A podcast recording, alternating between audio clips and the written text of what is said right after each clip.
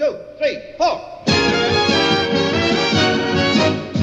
Welcome to the After Credits podcast, where we talk about the movies and the TV shows you love, even if we don't exactly love them. In this episode of the After Credits podcast, we will talk be talking all about the special Showtime show Billions, starring Damian Lewis and Paul Giamatti. Stay tuned. I'm your host, guys, Franco Dajla. Joining me is Nigel Aquino. and welcome back to the After Credits podcast. Today we'll be doing uh, sort of like a series review for Billions. Uh, it's a great series. Yeah. Nigel, what, what are your initial thoughts on it? Initial thoughts on it is this show is fucking amazing. But uh okay, initially though my first impression was I didn't want to watch I didn't want to watch rich assholes fight each other. But it is so much more than that. Yes, it, it goes it runs really deep. There, it's a show. It's it's not just about rich assholes. It's a rivalry Yes. between two guys, a rich uh, hedge fund manager against this this uh, really successful uh, attorney general. Uh, no, attorney, district attorney. district attorney. Also, another thing is the rich hedge fund manager, well, immensely more wealthy than than the lawyer, came from very humble beginnings, whereas the attorney comes from old money. Yeah. Well, well, he has he has a rich dad. He has a rich that's, dad. That's sort of how he sort of like not necessarily Yeah. got this position, but, But like he gets grew up around. rich. Yeah. Well, well the gro- for- so it, there's a lot of like there's a lot of focus on class, on like classism between the two, and the inter and the fight between the little the little guy and the big guy. However, who the little guy is and who the big guy is keeps changing definitions in in almost every episode. Yeah, like this show really wants you to take a side. Normally, you're like Team Axe, meaning for Bobby Axelrod, pl- being played by uh, Damian Lewis. Or you're with Team Chuck, played by the always great Paul Giamatti. And just for the record, I'm on Team Axe. Nigel here across me, Is from a Team Chuck all the way. Team Chuck all the way. And uh, well, this it basic billions. The plot basically starts with uh, something happening with the SEC finding something about Axe Capital. Well, uh, Everyone has access to the information. We just know how to analyze it better. We spotted a suspect trading pattern. You must get pings like that every day. All three firms have links to Bobby Axelrod. Play hard, play clean. Be careful out there. Yeah, Yeah. and I- I- and in this world, Bobby Axelrod's company is one of the largest, one of the largest hedge funds hedge funds in the world. 15 billion cap. Yeah, but also one of at least they have a reputation of being one of the cleanest as well. Yeah, Especially not not necessarily the cleanest, but the most successful. Most like, success- uh, when Bobby talked about his his returns, he he's up thirty three percent for the year, which hedge fund, which in hedge fund management is just crazy. Like most hedge funds, they, their average is just two to three percent, yeah, and yeah, things like that. Bobby does, like it's really like borderline uh, Mm. illegal. Like no, just the fact alone that they're making thirty three percent, you'd have a big suspicion on that. yes, but uh, nobody's ever been able to get anything to stick on him until the attorney, uh, the d- U.S. District Attorney Chuck Rhodes, uh, Chuck Rhodes, played by Paul Gi- Giamatti, uh, first sets his sights on him. Yeah, he's sort of like forced by the SEC. The SEC is taunting him Yeah, to uh, attack Chuck, ay, to attack Axe. But it, there's a very interesting dynamic because the wife of uh, Paul Giamatti's character, the wife of Chuck, uh, is uh, Wendy, is uh, Rhodes. Wendy. Wendy Wendy Rhodes. Rhodes, who works for Axe Capital, the hedge fund manager that the SEC is trying to force him to attack. and and okay, works is actually kind of an understatement. She literally and both both Axelrod and Chuck both agree to this. The only reason Axelrod is this successful right now is because of Wendy.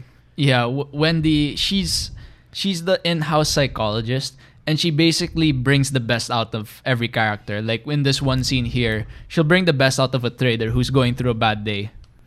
I'm down 4% year to date. Everyone else is up double digits. I'm down. I'm fucked. You don't need meds. You're just listening to the wrong voice.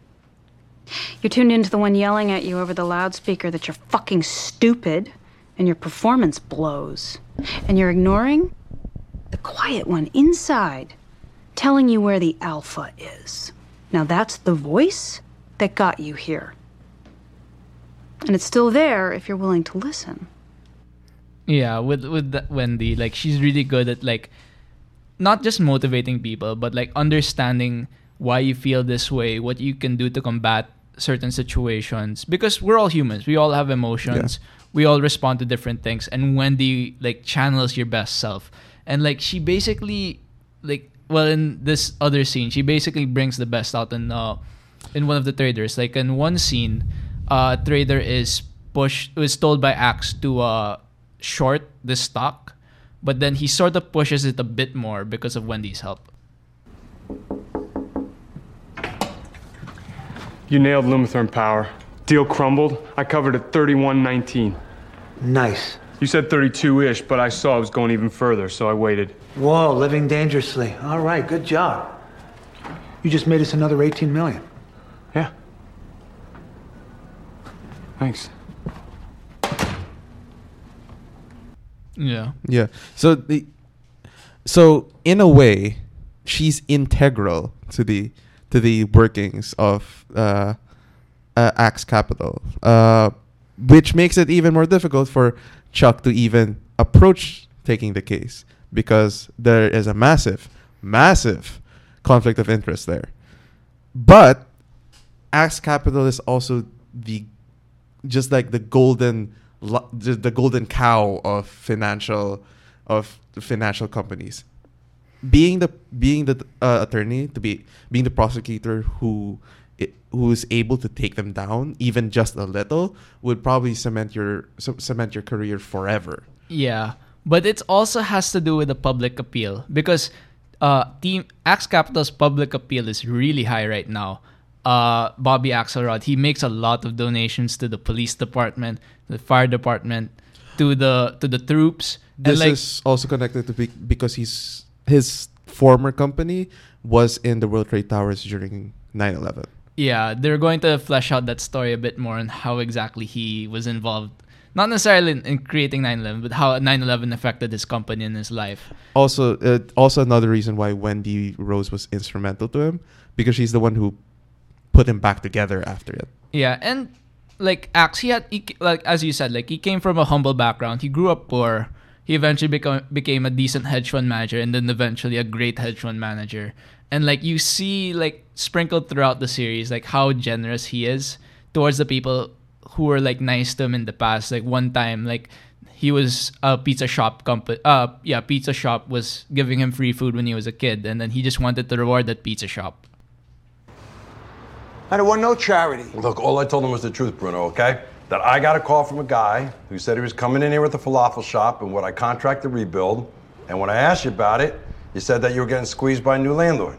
Then when I got that call, I made a couple calls of my own. Falafel shop goes in the mall. We lock you in on a 20 year lease, and I cover the overage. I don't know, Bobby. Come on, what is there to know? You let me slide for weeks without paying when I was coming in here every day after school, That was just because you were a good customer. which I want to keep being. Nothing changes. Thank you. Thank you. I'd love to tell you I know you grew up to become what you did. But, to be honest, I had no idea. it makes two of us. Yeah. Yeah. So, uh, so honestly, he's probably one of the most compelling characters in the film in the in the series. But okay, I, I kind of want to focus on Chuck a little more right now because, okay, he's kind of a weird anomaly in the way lawyers are portrayed in in most mainstream television shows.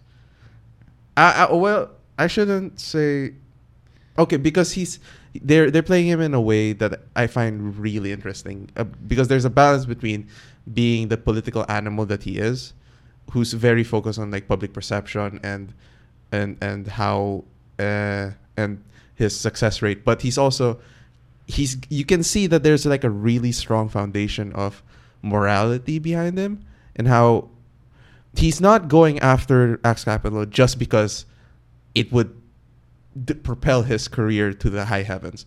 It's also because since Axe Capital is if Axe Capital is doing is committing criminal acts, it's doing the most amount of harm to the most amount of people just because of how large it is.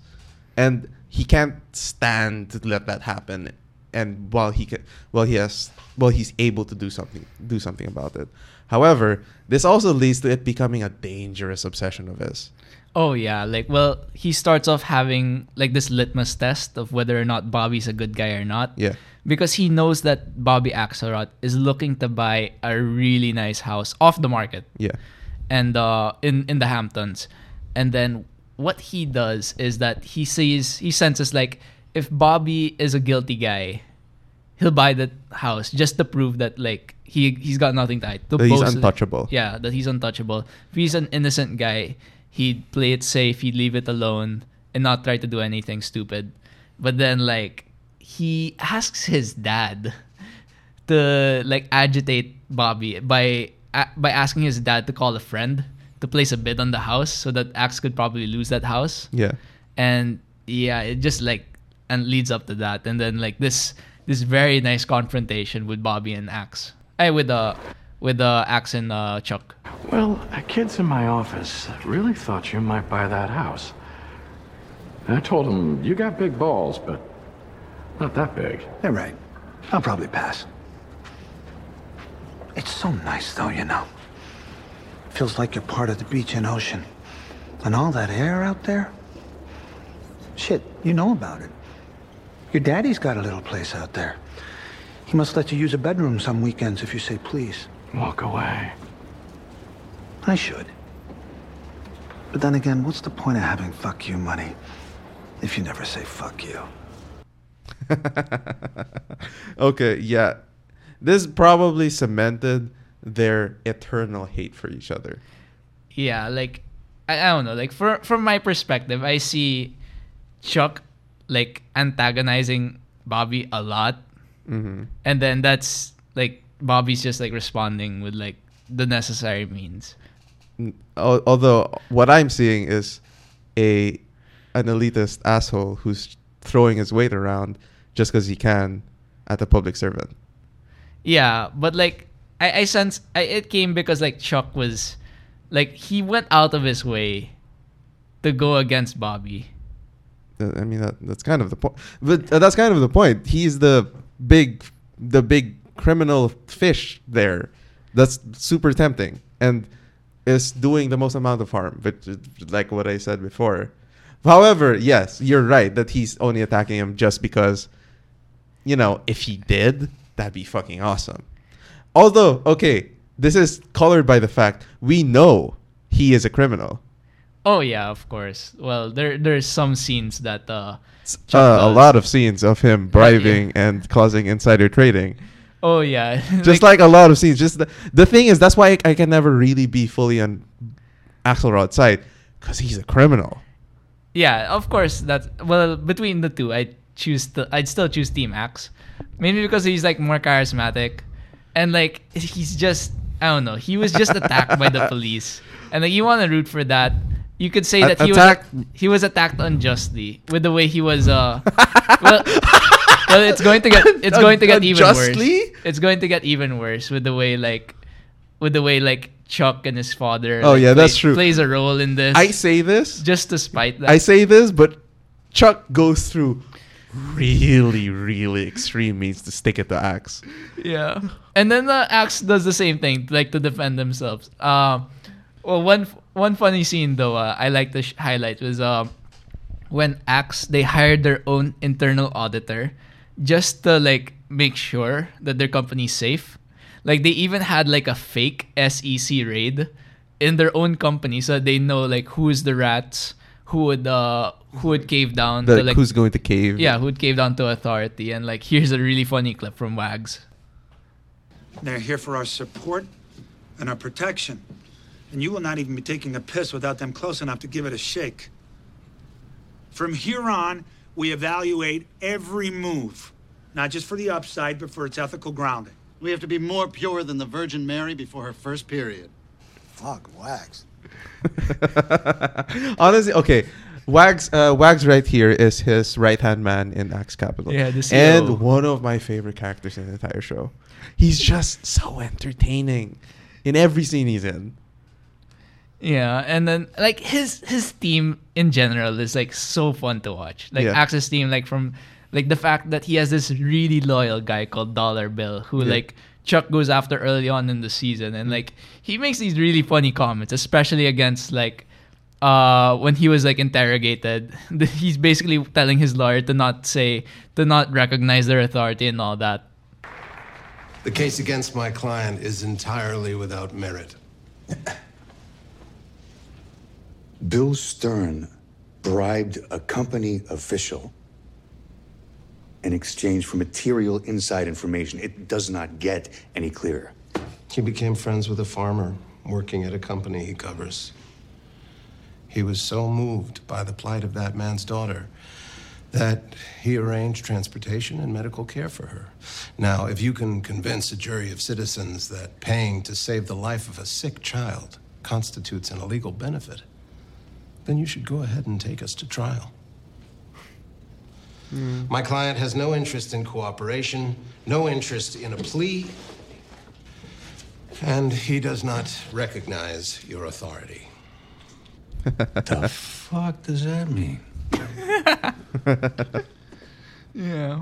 Oh yeah. Oh, there's actually there's there's another thing here. Um, it's also kind of a clash between liberal and conservative conservative beliefs of over whether or not governments should have any insight over a private company. Oh, That- yeah. That's like that's like a, a, a tiny thread in the whole in the whole story. Oh yeah, we we can get that we can re- get that right off. Like especially with their their huge confrontation. There's one of the many confrontations that like uh, Axe and Chuck have, but like this one is one of the best confrontations. Oh, yeah, definitely. You get to see like the mind sight. Yeah, the the and like the in, the mindset of yeah, each. Yeah, uh, and also the motivations for each character, especially from like Axe's and uh Axe's and Chuck's perspective. Oh. Well, then maybe you have a sliver of my pain. Because you've stripped away everything that matters to me. You came at me! Because you're a criminal, Bob.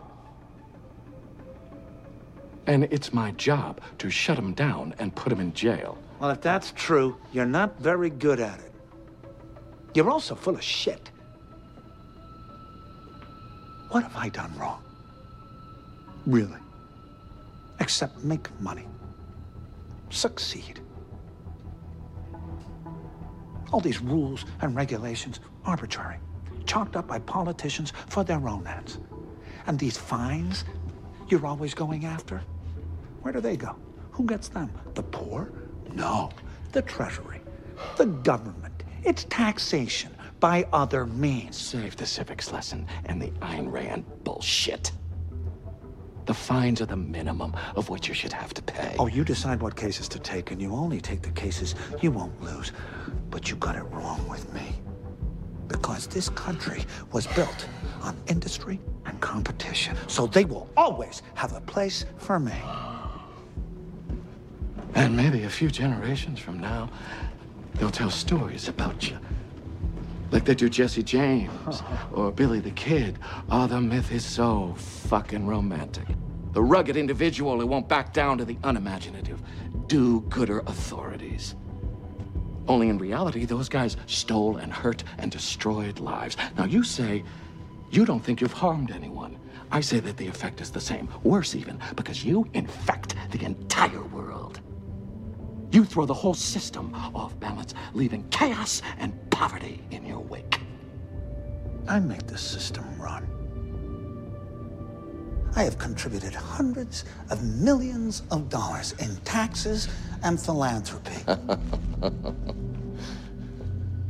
I employ hundreds of people directly, thousands indirectly. What do you do? Nothing. Besides suck from the municipality, feed off of it, And in exchange, you what? Keep order? You're a traffic cop hiding in federal robes. I'm moved. I am. Uh, that is gonna play huge to the other guys on your cell block. oh, you're sure to become president of the uh, Libertarian Club of Danbury Federal Prison. Because no matter what you say, that's where you're ending up. Keep that as a memento. And every time you look at it, know that deal is as good as it is ever gonna get for you. And one day you are gonna wish like fucking hell that it was still on the table. And you should have kept half of that for yourselves, too. Because when I pull a deal off the table, I leave Nagasaki behind.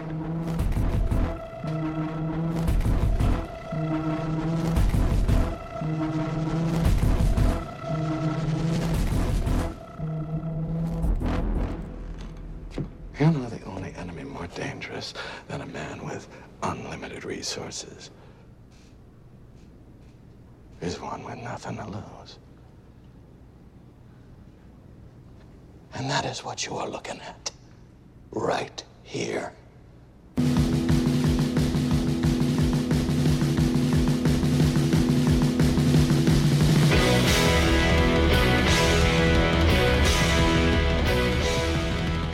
That's awesome. Yeah, I like- know uh, that that's the ending dialogue of season one, and it's my f- it's my probably my favorite scene. In and the build up to it just makes it more better. Oh my god, A lot better. Yeah. Oh, because because like, because like at that moment, literally they've ripped each other to shreds.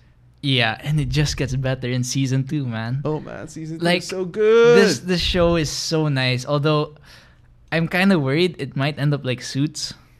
Because I do because I love Suits. I love the first few seasons of Suits. It had nice chemistry between the guys, and a a really motive a a really nice plot. It's just that you feel like this rivalry might be just as repetitive. Yeah. Like one side wins, the other side wins. They take turns winning. Yeah. Although well right now every time one side wins like it just they raise the stakes a lot so like the gravity of each win is so much more Yes. Yes, especially in season 2 when when honestly both sides start getting get start having more stakes and things. If you know what I mean. Like they they stand to lose a hell of a lot more in season 2. yeah like especially like with wendy especially Mm. like axe has a really good relationship with wendy wendy was axe's first employee in axe capital Yeah. and Possibly the one person in the world who un- understands him the most. Yeah, because she also has a lot of private lessons with Axe, and that is what Chuck is very jealous of. Uh, yeah, yeah. I- I- honest, and not jealous in that they spend a lot of time together. Way he's he's also he also cannot stand the fact that she insists that the criminal that he's going after has any merit. If you know what I mean. Oh yeah. Yeah, that, that- that's like that's one of the big problems here as well. It's just that they've demonized each other so much that they can't really see each other's humanity anymore. You know, if you know Mm. what I mean, like they would happily watch each other burn in hell. Yeah. That's that's kind of like it, it. It's kind of reached that level, and honest and honestly, there is a definite end to this. I I, I, I I can see it happening in maybe one or two more seasons.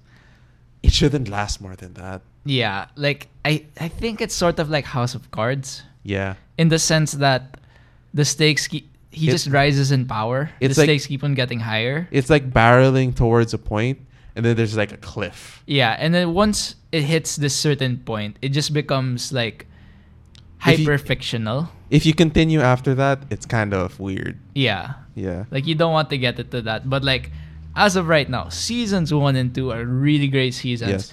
I they're setting. I think season three would be a great uh, last season for Mhm. Billions. I'd say season three is a good Season three. ending for that, Uh, and yeah. that's why we want you guys to watch it. Seasons one and two, we give it like I'd give it like a solid like nine out of ten. What Nine. about you, Nige? Nine, nine point five out of ten.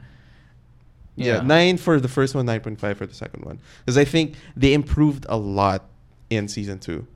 Th- That's what. That's another reason why I really liked it because you can see a clear, Im- like in improve im- like a clear improvement from season one and season two that they're still growing like the characters are growing the the plot line is actually getting is actually staying cohesive it's not it's like going off into random directions it, it, it everything still feels solid like they have a really good handle in what they want to show and what they want us uh, and what they see for the future of the of the show itself Yeah, season one might have like one or two filler episodes. Yeah. But season two doesn't have any filler episodes. Oh, Every yes. episode just like leads and contributes to the main story, which I really like about the TV series. Yeah, I, I actually I remember you saying that you thought that the season season two didn't really start until like season episode like five or six or something like that.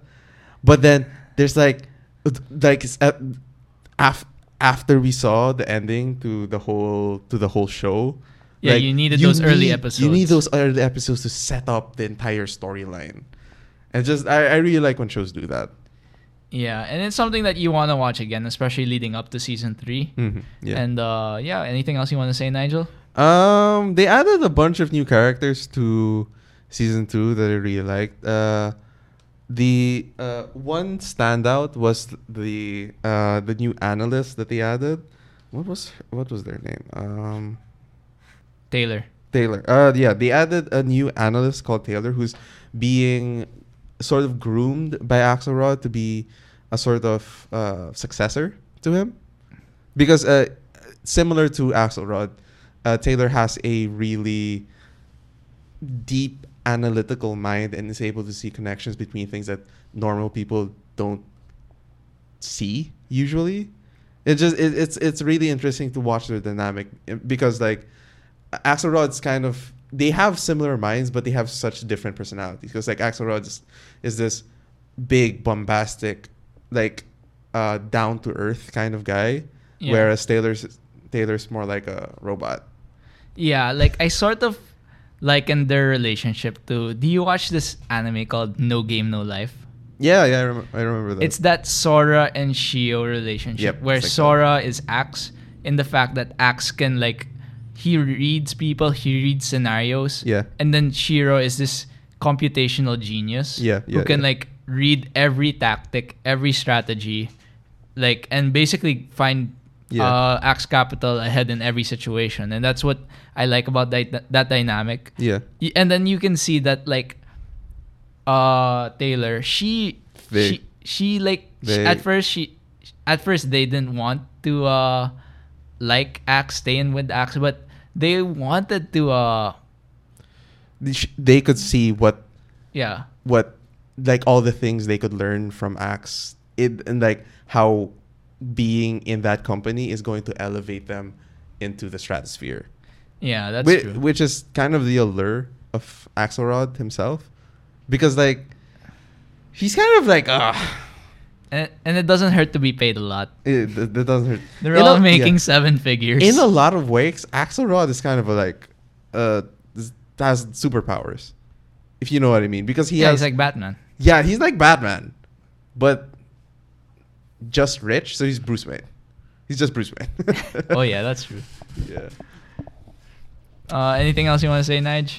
Um, I cannot wait for season three, and yeah, that's pretty much it. Yeah. Yeah. Yeah. Dude, I, I love watching Billions. I'm glad I was able to get you to watch it. 'Cause- Yeah, because like, I, I literally said I don't, I don't want to watch, wa- I don't want to watch rich assholes fight each other. But it's yeah, yeah. Honestly, I'm so glad. It, I mean, like, maybe the title of it. It's called Billions. Maybe you think of like a lifestyle kind of TV series. No, Yeah, it's not really lifestyle. It's a rivalry. Yeah. And good rivalries are always great, like Lakers Celtics. Yeah. Uh, Ateneo LaSalle. Ateneo LaSalle. Uh, I don't know any other. like uh, Pats Broncos. I mean, like they all hate each other, and it's such a good show to watch. Yeah. And it makes you want to choose sides. Like I mean, like I'm the opposite side. I'm in the opposite side of Nigel, and like it's fun to just talk stuff. Oh yeah. So with that, thank you guys for listening to our review of Billion season one and two. Be sure to check us out on aftercreditspodcast.com on our, or on our Facebook page. Facebook.com slash after credits and uh, uh, on iTunes, just search After Credits Podcast. If you can, leave a review. It really helps us out. Thank and, you. Yeah. And anyways, thanks again for listening, guys. We'll see you again probably next week for either Pirates or Baywatch. Baywatch. Bye. Bye.